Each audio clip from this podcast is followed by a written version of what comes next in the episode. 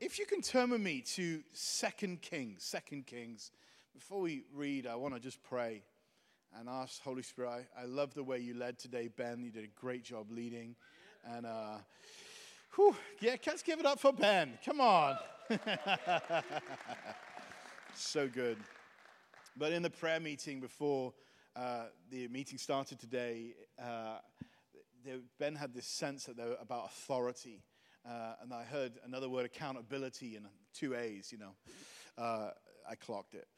Uh, but I, I, do sense that there, there's, there's something about the authority of God um, in this house that God wants to really speak to. And um, as you know, we've been on a, like a, uh, the, the theme this year, if you're visiting. We've got any visitors this morning? Can you just give us a wave? Any visitors? Great, welcome, sir. But we've been on a, th- on a series this year, we started it this year, called People. Uh, God loves people. In 2 Peter chapter 3, verse 11, Peter is writing his last letter, and he says, In light of all of these things, what kind of people, what kind of people ought we to be? And it's a good question. What kind of people ought we to be? And the truth is, God loves people. And when the, the last few weeks, the last few weeks that I spoke, and I, I, believe it's carried on this trend about the love of God, um, an expert of the law, it says, a lawyer, attorney, and a solicitor, tried to catch Jesus out. And he said this out of all the commands, and there were 613 commands, he tries to trick Jesus and he says, Which is the greatest? And Jesus says, All the laws and all the prophets can be summed up in these two commands to love the Lord your God with all your heart, soul, and might. And the second is just like it to love your neighbor as you love yourself. Does everybody remember that? And we looked at those two commands, and I kind of split it into three because it's really three journeys the journey upward, the journey inward, and the journey outward is to love God and to love your neighbor as you love yourself. It's so important that we really to know how to love ourselves. And the truth is, we can only love ourselves when we realize how much we're loved by Him. John says, This then is love, not that we love God, but that He first loved us. And it's a revelation that God absolutely loves us. And when we really get that revelation and we receive that revelation, we just automatically take that love from Him and love other people. But it's, and it's easy to love God when we first encounter what love is, because God isn't just loving, He is love. And when we encounter Him, we encounter love. Amen? Fee and I were in an Uber uh, last week, and we had about 11 minute drive. We dropped off a car that we were borrowing and uh, we were driving from one city to another. And uh, to the Uber driver, we just said, "Sir, how, you know, you, have you been driving Uber for long, and uh, how's it going?" And and he just began to talk. And as he began to talk, we were just aware this was a divine appointment. And he began to share. I said, "Did you grow up in this city? Have you?" And he said, "Yes." And he said, "My wife and I did." And and then just in the conversation, he said, "But when she passed." I was just now living on my own and trying to figure out what to do, and I just bought a coffee shop, and then I regret buying a coffee shop, and I thought, he's, he's, he was in bereaved, he was bereaved, and then he made a major decision in the midst of his bereavement, and now he's feeling the regret and the turmoil, and all I could think is Isaiah 61, the Spirit of the Lord is upon me, because he's anointed me to preach good news to the poor, to bind up the brokenhearted, to comfort those who mourn I thought, this is why we're anointed. And I said, Sir, could you tell me about your wife? And Fee and I were sitting in the back seat. It was dark and just trying to hold back the tears. And we just began to minister the love of God to him. And we said, when we pulled up after 11 minutes, he said, Well, great, yep, all, everything's fine. He said, Could we just pray for you before we go? He said, Oh, okay. Now, bear in mind, England, 2% of England of, of Brits go to church. It's a pretty godless nation. So to pray for somebody and allow them to have you lay hands on them is not common. But there was an anointing of God in the room. The greatest command is to love your neighbor as you love yourself. And so, church, I want to stay on journeys today, but as I was just praying for us as a family and a church last night, I, I, was thinking about journeys. I was thinking about, funny enough, I was thinking about the number three again and how God so often does things in threes the Father, the Son, the Holy Spirit. We are spirit, soul, and body. The fathers of faith are Abraham, Isaac, and Jacob. And these three things remain faith, hope, and love. stay here in Jerusalem, then Judea, then Samaria. There's something about three wood, hay, and stubble, gold, silver, precious stone. Do you love me? Do you love me? Do you love me? The keys to the kingdom are repent, be baptized, receive the gift of the Holy Spirit, Shadrach, Meshach, and Abednego, pressed down, shaken together, running over. There's something about threes. We've been looking at three journeys the journey upward, the journey inward, and the journey outward. And I want to pause today and I want to read a scripture and see that there's three stages uh, in this story that are clear in this passage. It's an unusual passage of scripture. It's a scripture, when you read it, sometimes you're like, that's a little odd. That's a little confusing. I don't fully understand that. I don't know about you, but for me, sometimes I read the word of God and I'm like, God, I'm trying to understand this. Um, and yet, sometimes I think these obscure um, scriptures that kind of leave you wondering, I'm not quite sure what I can glean from that. I think that's a true reflection of our life sometimes when we go through and say, What was all that about? Why did I go through that? What were those stages? What was the point? What did I learn, God? What were you trying to show me through that? Was that my fault? Was that somebody else's fault? But what was it? And all of it, I pray today, by the end of this, our time together in the next 25, 30 minutes that you and I will find ourselves in one of the stages of this lady's life in this story. And we'll be able to identify it, and then we're going to pray. Amen? So, Holy Spirit, we thank you for your word. We thank you that this is your voice in print. We thank you that, that, that all scripture is God breathed. You breathed it, and it's useful for teaching and correction and training in righteousness. And God, we recognize and we humble ourselves before you in your word today, recognizing that when we hear your word, it's like seed that goes into ground, the ground of our hearts that is soft. Right now, I pray for every heart in this room, including myself, that we will receive this word with gladness, with joy, but most of all, God, we would receive it with understanding so that it would reproduce itself and reproduce fruit and fruit that remains, which gives you the most glory in Jesus' name. Amen. Second Kings, Second Kings, Second Kings, chapter 4. And I'm going to read from verse 8. One day, Elisha went to Shunem, and a well to do woman was there who urged him to stay for a meal. So whenever he came by, he stopped there to eat. She said to her husband, I know this man who often comes our way is a holy man of God. Let's make a small room on the roof and put in it a bed and a table and a chair and a lamp for him. Then he can stay there whenever he comes to stay. Interesting story. First of all, we don't know the name of this lady. We just know where she's from. We know she's got money. And later on, we're going to find out that her husband is older but she's clearly a man that, so a woman that loves God, she honors God, and she has, a, a, she has an appreciation for the anointing. She has an appreciation for the anointing that is on this prophet called Elisha. And so she says to her husband, Hey, we we should make a room for him. He's a good man. He's a holy man. He's a godly man. There's an anointing on him. Let's make a room. Everyone say room. So the, her husband doesn't actually say whether he agrees or not. She just did it. So she makes the room, and in there, there is a lamp, and there's a table, and there's a bed. I, I love acronyms, and, uh, but, the, but the lamp is for revelation, the bed is for relaxation, and the table is for preparation. So there's something about this room, this space that this woman that we know is a godly woman that appreciates and values the anointing, and she makes room. Everyone say room. And she's making room for the presence of God. She's making, making room, this is Old Testament, so that she has access to the presence of God and to the knowledge of what God is like through his servant, which is a prophet. And in this case, his name is Elisha.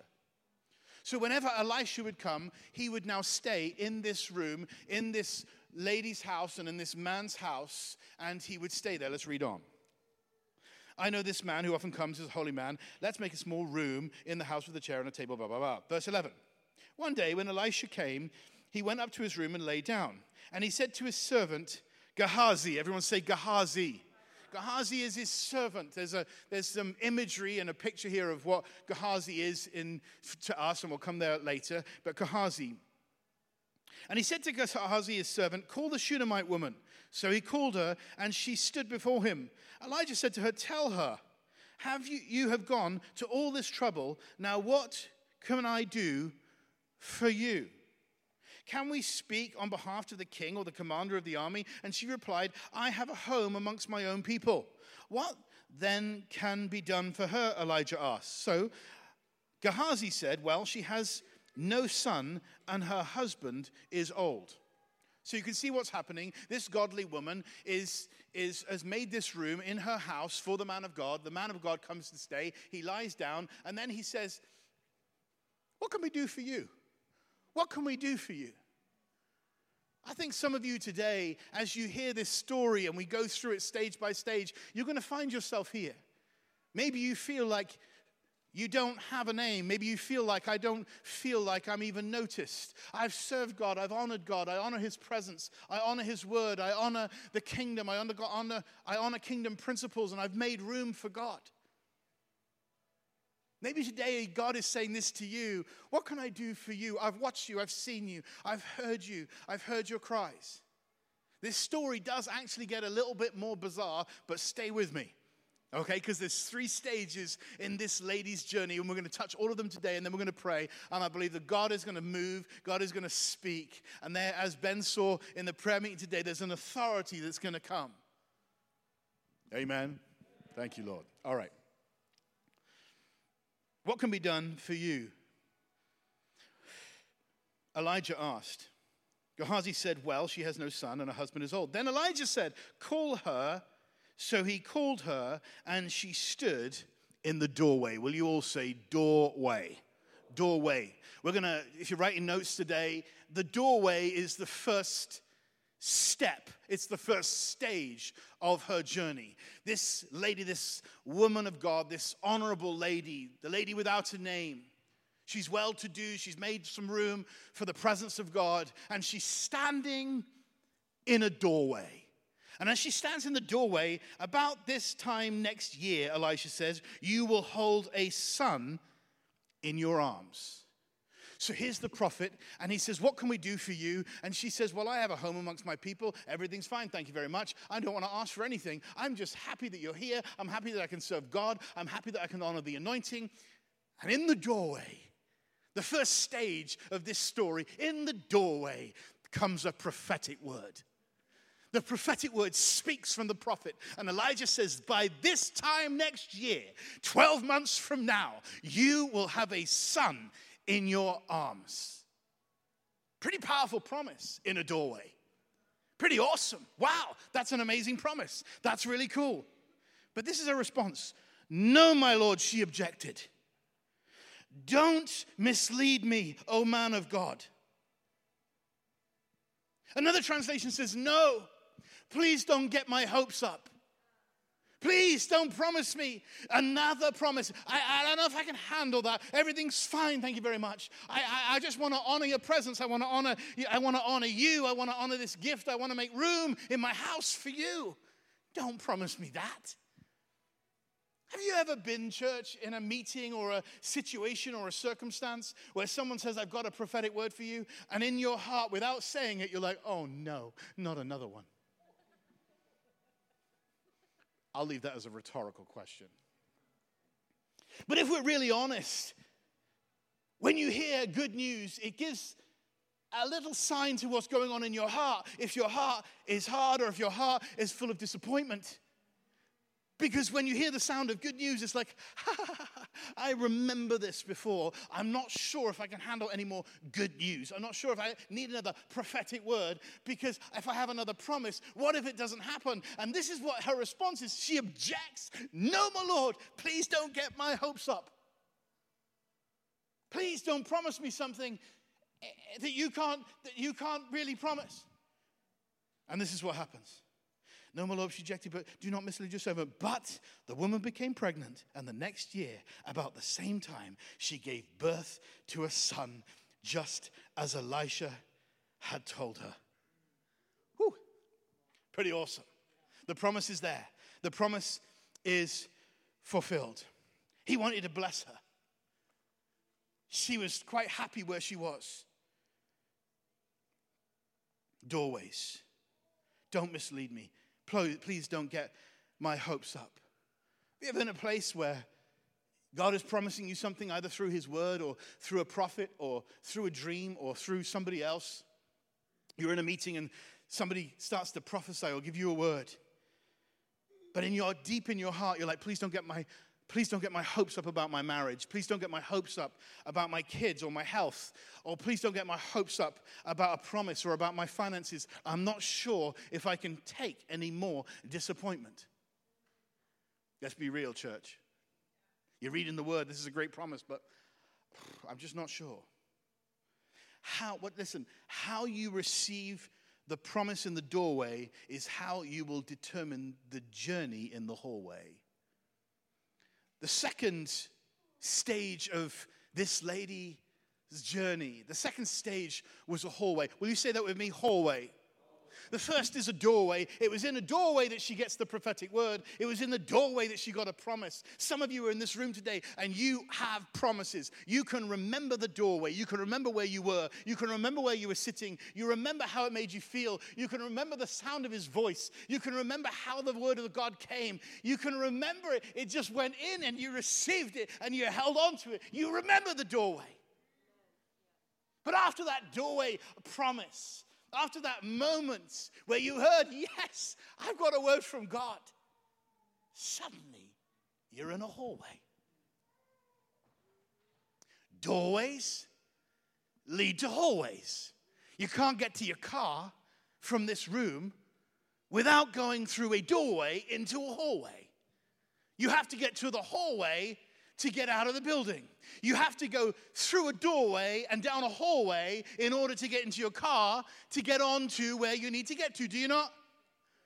So here she is. Now she's in a hallway. Some hallways are long, some are short, some are really long. Some hallways just in life seem to go on forever. Gosh, this is just taking so long.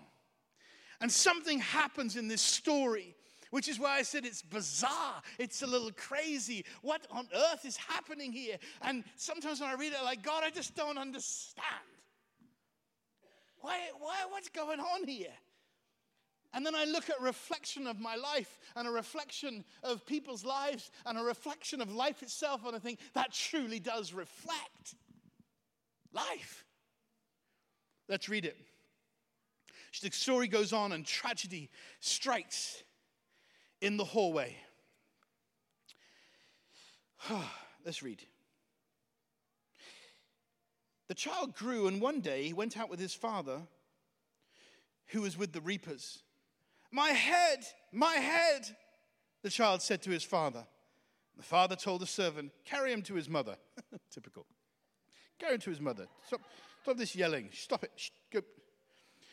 After the servant had lifted him up and carried him to his mother, the boy sat on her lap until noon, and then he died. What?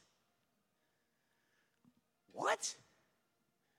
The baby's dead? She's standing in a hallway. She gets a promise about a child. Never asked for the child. You're going to have a child. In 10, 12 months' time, you're going to have a child. 12 months later, she has a child. She's in the doorway of promise. Then she goes from the doorway into the hallway, and tragedy strikes. The little boy's grown up. He's with his dad, out with the reapers. He's in the fields. And suddenly he hits his head, or something happens to his head. He says, My head, my head, go be with your mother. Sits on his lap, and now the baby dies. The child dies. The boy dies. Tragedy. I don't know if you can remember school, the hallways at school. Hallways are the places that transition you from one place to another. But there are rules in the hallway, are there not? And the first rule, when I can remember growing up in school, is there's no bags allowed in the hallway. You're not allowed bags in the hallway because they can cause accidents.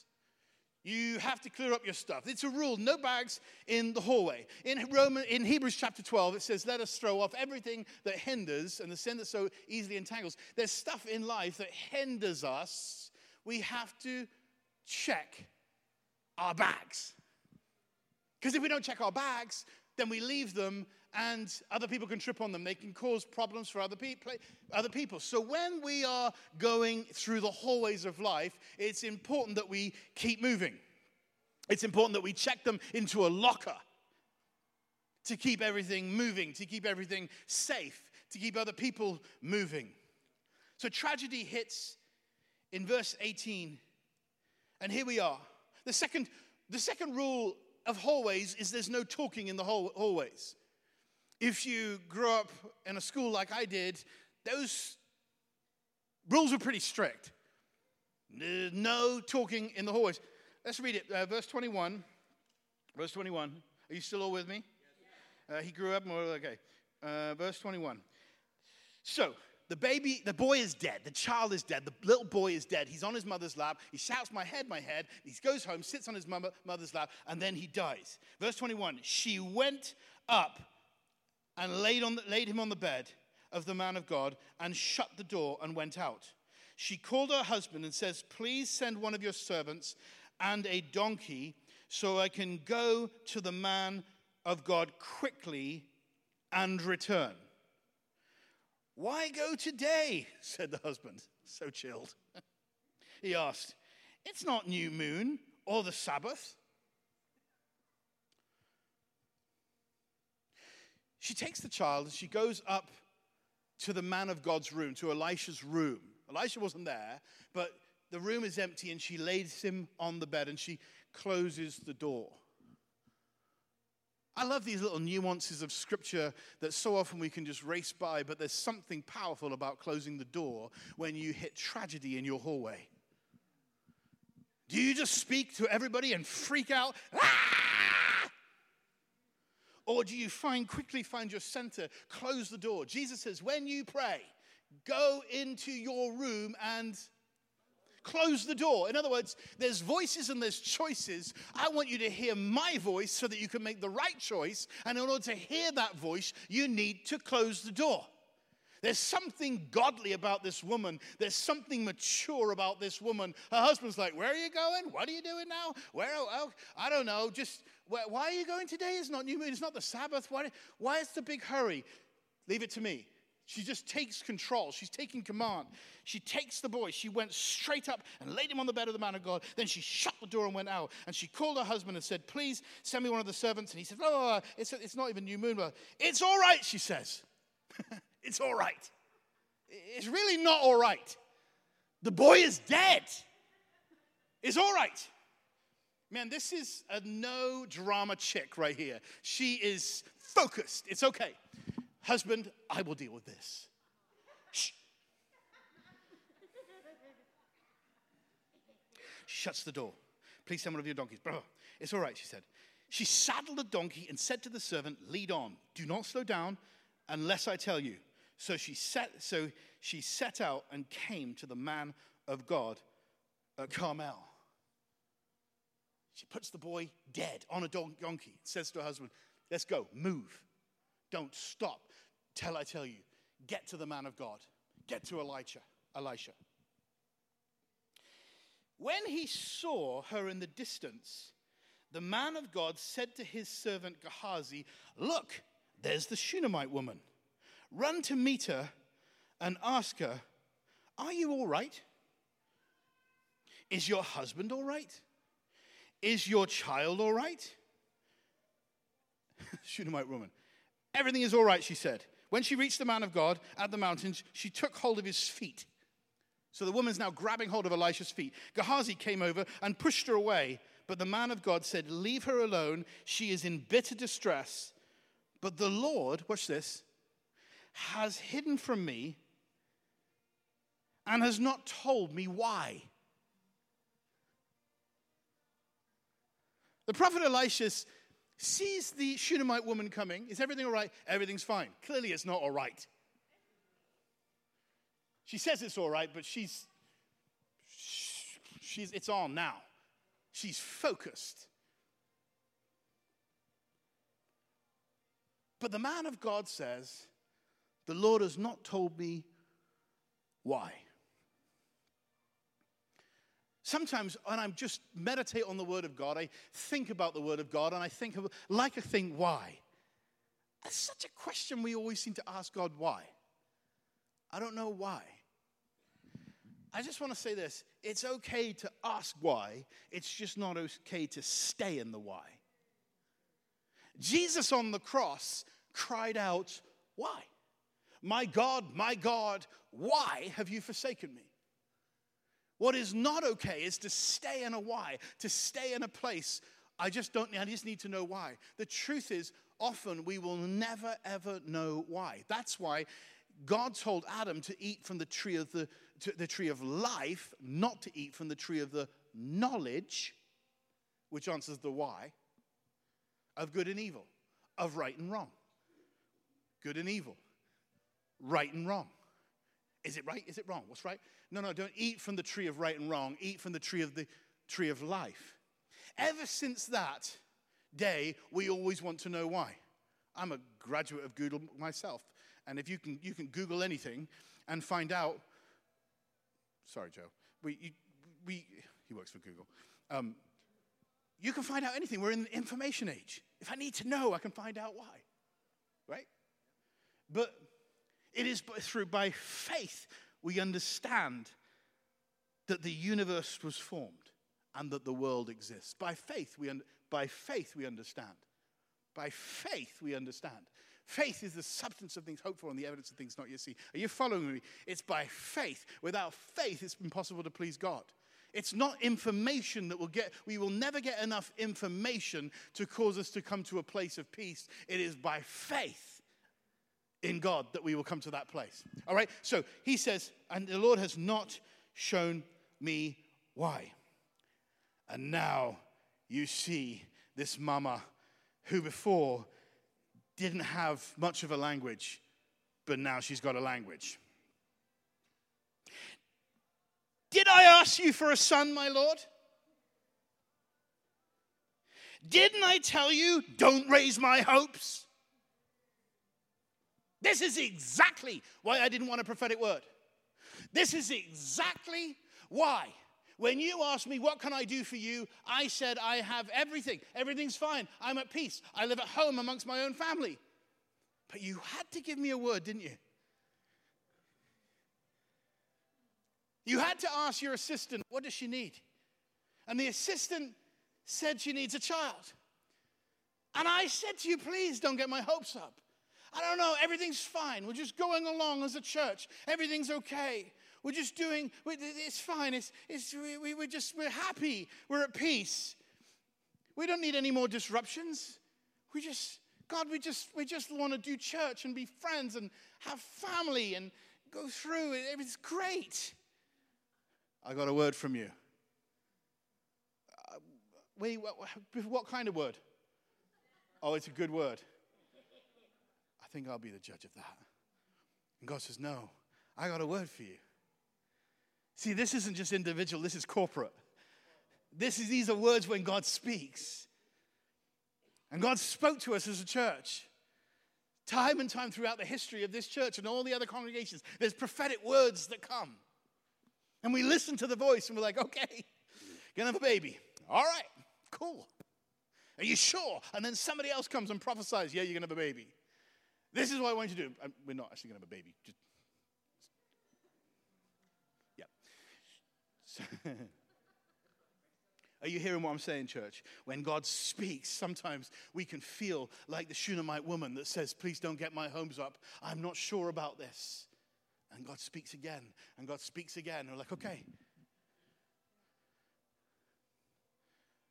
One of my scriptures that gets me every time is in Philippians I just read it to the staff in the UK and watching Jonathan Horsfall and sit in a staff meeting, and there's probably maybe 25 staff. And I went through a little bit of the history of my journey with them, and I said this. I read this scripture. I said, I want you to listen carefully to this. And it was from Philippians. And Paul is writing to the church in Philippi, and he says this I'm sending you Timothy. There is no one like him for Timothy has the interests of Christ. I said, Church, I'm sending you Jonathan. Jonathan has the interests of Christ. Paul goes on to say, Others peddle the gospel, not, but not Jonathan, not Timothy. He has your interests at heart. And I was thinking about that one time, several years ago. I was studying the, the letters to Timothy that Paul wrote. And I felt the Holy Spirit whisper this to me when I read it.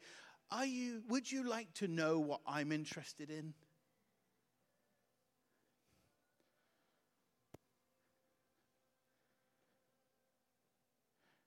And it brought me to my knees because I was thinking about all these things I wanted to do. But God, actually, I really do want to know what you'd like. I really want to know what you're doing. I really want to see and be a part of what you're doing in the earth today. And God, yes, I'm going to realign my interests so they come in line with your interests. I'll just say this there's no talking in, there's no bags in the hallway, there's no talking in the hallway. And whilst there's that whole thing of closing the door, when we learn to close our mouth when we don't understand anything, see, while we're displaying, while you're displaying your baggage, you're also delaying your destiny. Life and death are in the power of the tongue. I think this is so important, church, because t- it ties into what it means to really love God, because it ties into us becoming more like Him. Do you remember the story? And I'm not going to go there, but the story of Zechariah. Um, Zechariah um, was uh, the father of John the Baptist, and the angel of the Lord came to him in Luke chapter 1, the angel Gabriel, and said, You're going to have a child. And Zechariah didn't believe it because his wife was older and barren. And so the angel of the Lord zipped his mouth and said, Because you didn't believe this, I'm going to close your mouth for the next nine, nine months until it happens. Why? Because if I don't, your own tongue will undo the miracle. You, you follow? So, this whole thing of no talking in the hallway. It's, it's so important that as we grow in God and we mature in God, that we learn to close the door, to close the door and go to our Father and say, Lord, I'm really upset. You know, I get really honest with God in private. I never, I never charge God with wrongdoing. I never get angry with God, but I'm extremely honest. Lord, I'm really hurt. Lord, I'm really vulnerable. Lord, I'm really disappointed. Not in you, I'm just disappointed. You're faithful. You, the God that never changes, but I don't understand this. And I think there's something in this story that we can probably, most of us can relate to. Maybe you can relate to that promise in the doorway. Maybe you can relate to the tragedy that strikes in the hallway. And you, and here's some things you can learn to pick up your baggage, learn to not talk. The other third thing in the hallway, the lesson of the hallway is there's no loitering in the hallway. You're not allowed to, you, sometimes you see it outside McDonald's. Not that I ever go to McDonald's. But it says no loitering, especially around high schools. No loitering. We don't want you just hanging out. The word loitering means this means to move in a slow, idle manner, making purposeless stops in the course of the journey. Wow, hello, that's massive. No loitering in the hallway. Don't make idle, purposeless stops whilst you're on your journey. And here's why because when you stop, you slow down the traffic of everyone behind you. No loitering in the hallway. And you see this passion. Get the donkey. I'm not stopping. I'm going to get to the answer. I'm going towards my future. I'm going to take this problem. Watch this. I'm going to take. I'm going to. This has changed some of your life. I'm going to take this problem to the place where I got the promise. Just, that's amazing. I can, I can put, I can get my baggage out and I can display it. I can start speaking, ah, I don't know what's going on. I, I, I, can loiter and start making purposeless idle stops. Or I can take the problem that I'm facing to the person that gave me the promise in the first place. And I'm not going to stop until I get there. And just, you know, there's something about the bride of Christ that if you lift up the, the, the uh, bridal dress, it's, the bride is wearing like combat boots. And, and I think there's a picture of the church and the word about authority. It's like we're just not, we're just not just this gentle, you see, that's why there's not one metaphor to describe the church. Yes, we're a bride, but we're also an army and then we're a vine, and then we're a house, and then we're a body. And then there's something about the church that is so strong and so has authority. Jesus, Jesus says, I've given you all authority over all the power of the enemy. If someone has all, then someone else has none.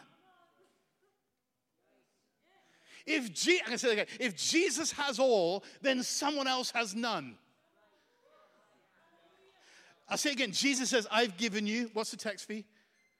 I've given you all authority. Luke 10 19.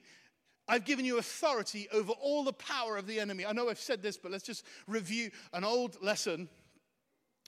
We have authority, agreed? Jesus says, I've given you, my church, all authority over all the power of the enemy.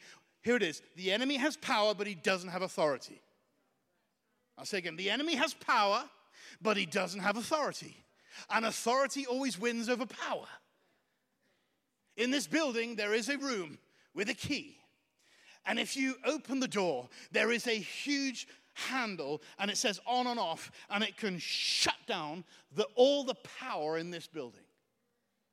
The person that has the key has the authority to override the power because they have authority. Jesus says, I've given you authority over all the power of the enemy. The enemy has power, but he doesn't have authority. And authority always wins over power. That's why we need to know our authority. Shove off, devil. I'm not believing these lies. Sometimes the lies become so big. I'm not believing the lies.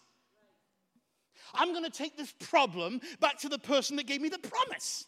I'm not going to hang out in the hallway. I'm not going to take all my baggage and set, and set, up a little camp in the middle of the hallway and go, ha, ha, I don't know what's happening. She didn't know what was happening. This made no sense to her. She's mad. She couldn't articulate what was in her heart. What would you like? What can be done for you? What's, what's in your heart? What are your dreams, woman of God? I, I did nothing. I'm just happy. I just love serving God. Everything's great. I, am at home amongst my people.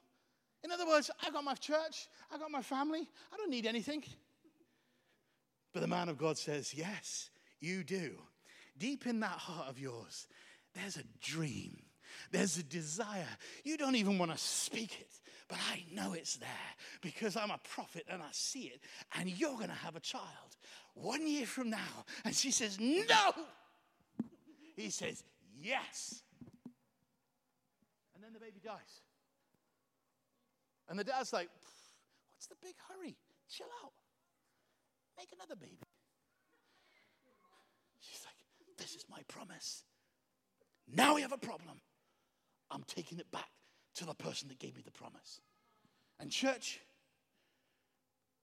sometimes we're in battles. As we were in the prayer meeting this morning, uh, this morning as I was just listening to people's prayers and listening to God, I was thinking about the promise, the promises that he said. I was thinking about the weapons that we fight with, Paul says, are not carnal, on the contrary. We wrestle not against flesh and blood, but against principalities of darkness. The weapons that we fight with have divine power to demolish strongholds. It's not flesh and blood, but there are principalities. That's why we should think it not strange when we face the fiery darts of the enemy. Have you ever met somebody and you feel like you're heating, you're, you're, you're, you're, you're sensing this resistance? It's not them, it's the, the, it's the principalities of darkness that they are subjected themselves to us. It's a powerful one, but it doesn't have authority. We have authority. You have authority. We have to use our authority. But the weapons that we fight with are not carnal. I have to remind myself of that sometimes. I misunderstand the fivefold ministry.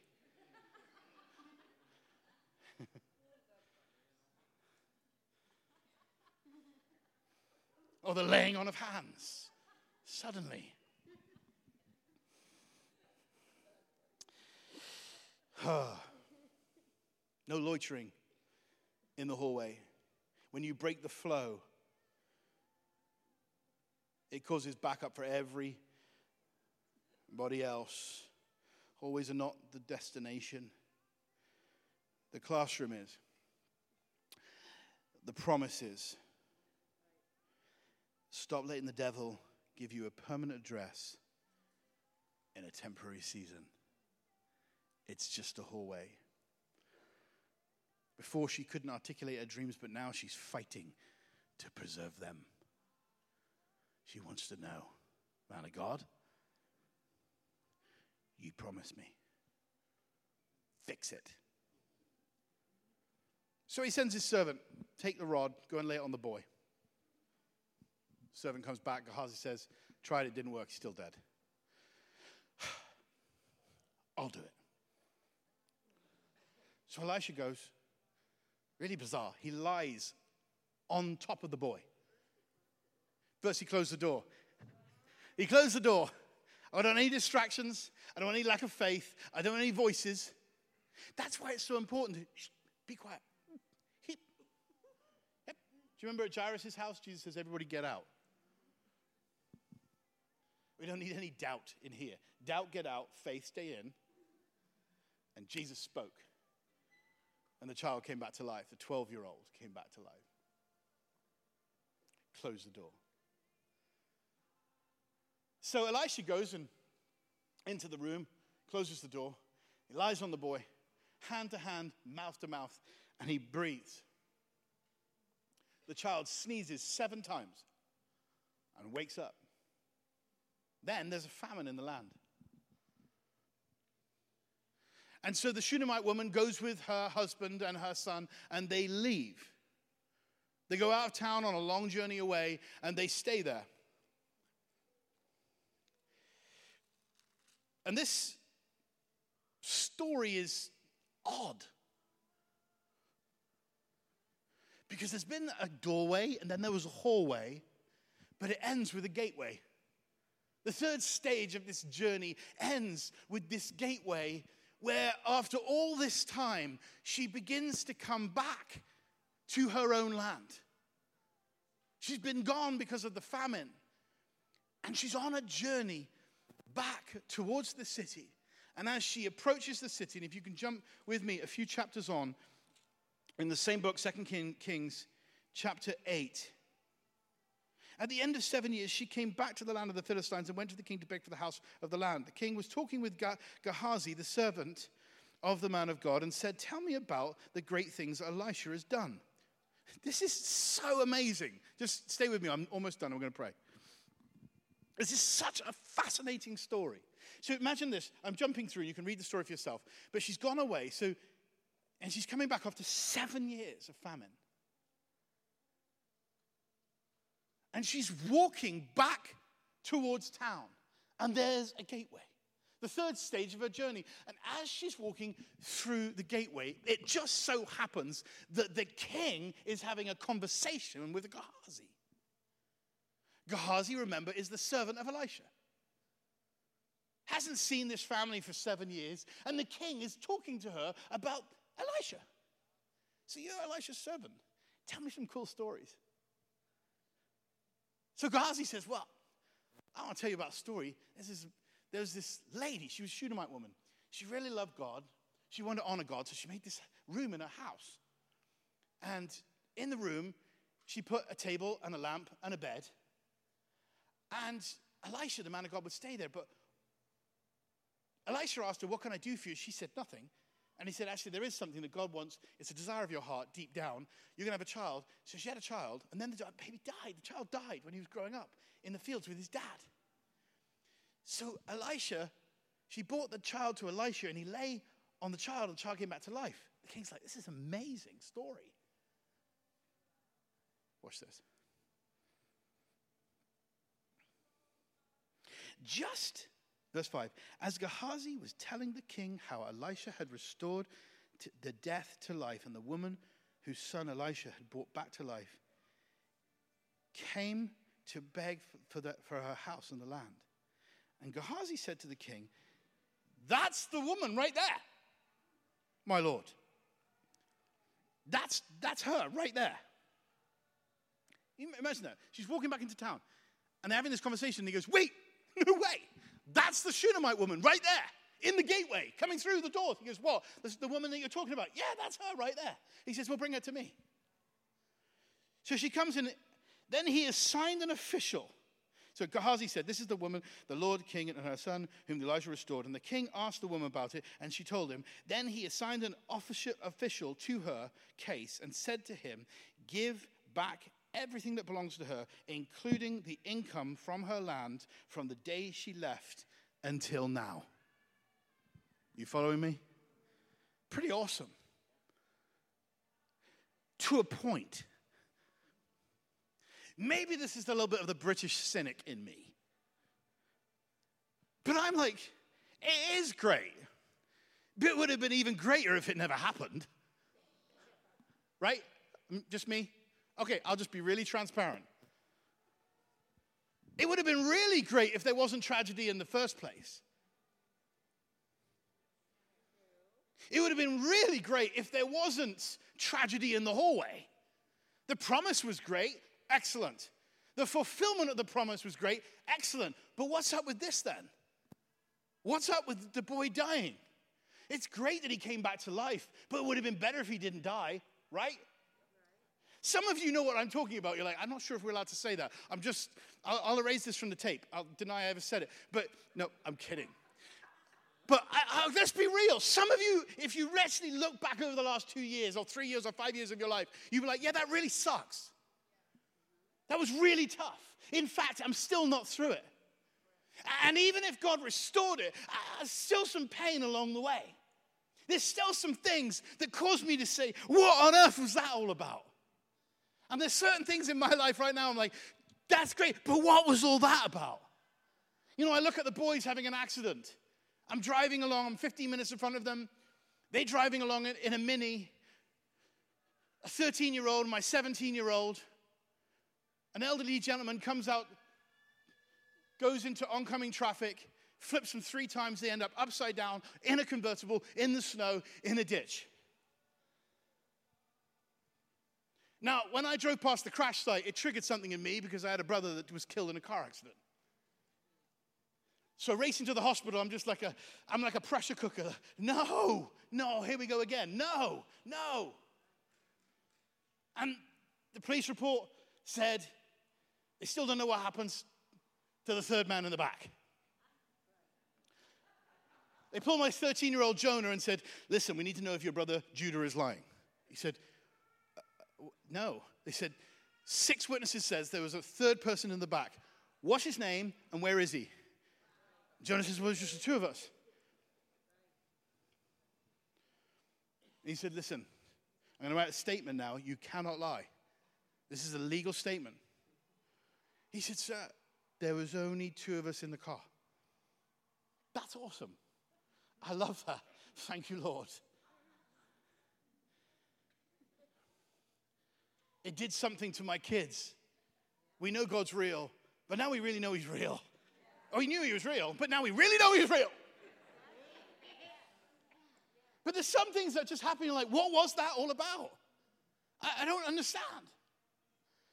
But, church, right there, in that place of not understanding why, is a place and a moment where maturity happens, where God begins to do his finest work in the obscure and in the not knowing and not understanding, but saying, God, I don't understand this, but God, I'm going to trust you and I'm going to worship you because you're good. And I don't understand, but I do know that you're good. And I know that you're faithful. One of the things in Romans 12, if you've been reading 12, 13, 14, and 15 about worship, is being patient in affliction and faithful in prayer. It's something we often don't want to talk about, being patient in affliction. But we need to be patient. When our boys were young, we'd say patience means quiet waiting. Quiet waiting. Put your hands together. Lock your, t- not you don't have to. Put your hands together, boys, so you can't fidget and touch other things. Look me in the eye and sit there, and we're going to learn patience. Patience is quiet waiting. Ah, quiet waiting. Some of you have gone through tragedy. You've gone through bankruptcy, you've gone through bereavement, you've gone through pain, you've gone through sorrow, you've gone through sickness, you've gone through loss. Some of you are still there now. You're in the hallway. You're in one of these three journeys. And I just want, I'm going to pray. If the musicians can come, I'm going to pray right now. In just a moment, just that God will meet you and you will find a fresh authority and a fresh understanding and a fresh language and a, and a fresh ability to navigate whatever stage you're at in your life right now. Some of you like, I've just received a word. I don't know anything about uh, hallways or corridors or gateways. This is just a very gloomy, very sad message. All my promises are yes and amen. Other you are like, I think I remember the promises, but I definitely remember the hallway. I think I remember the doorway, but I definitely remember the hallway because I'm in it. I just want to say to you don't camp in the hallway.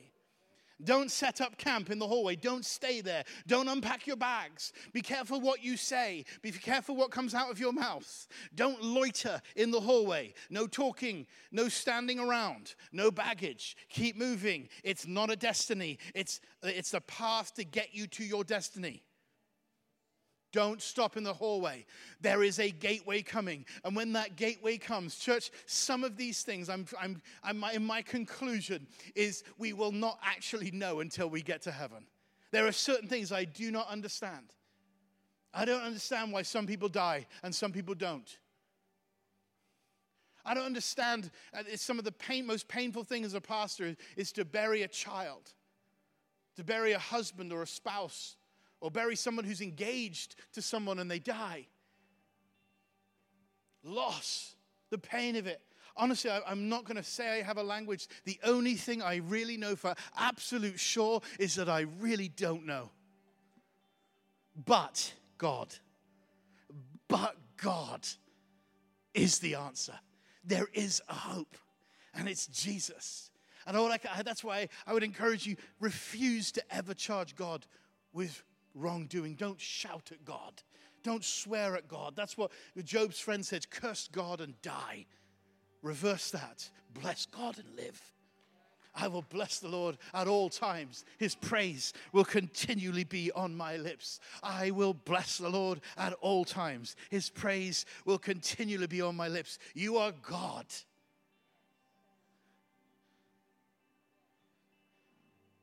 I taught this at a men's meeting, so I won't get too graphic, but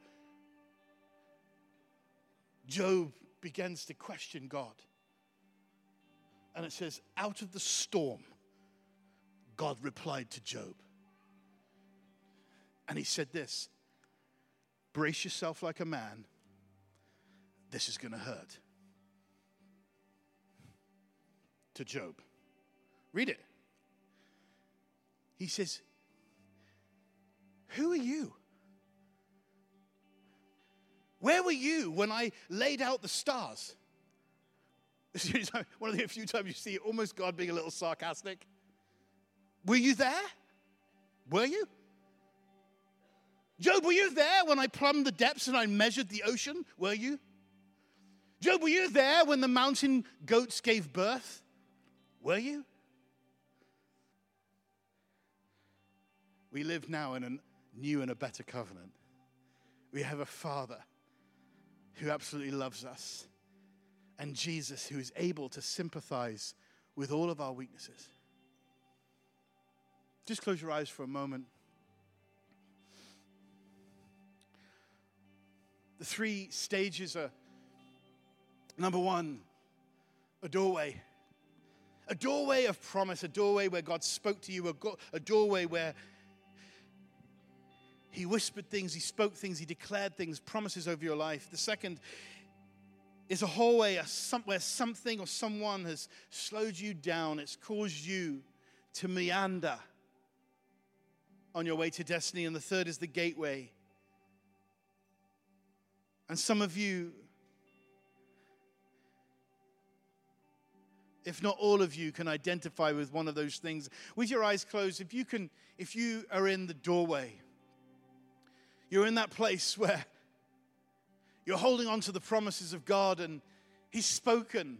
Can you just lift your hand? Great. You can put your hands down. If you're if you can identify with a hallway, that you're this like tragedy has struck either recently or in the past, but you feel like that promise is being hindered. I can't get to the fulfillment of the promise because I'm still in this hallway. Can you put up your hand? number three, You stood in the doorway, went through the hallway, and now you're in the gateway. And yeah, God's restored stuff, but there's a part of you that just lived, is just left thinking, what on earth was all that about? That was such a large part of my life. What was all that about? If that's you, can you just put your hand up? If you put up your hand for any one of those strings, three things, which I know is most of you, can you just stand to your feet and I'm going to pray? I'm going to pray a corporate prayer over, over us today. Mm-hmm.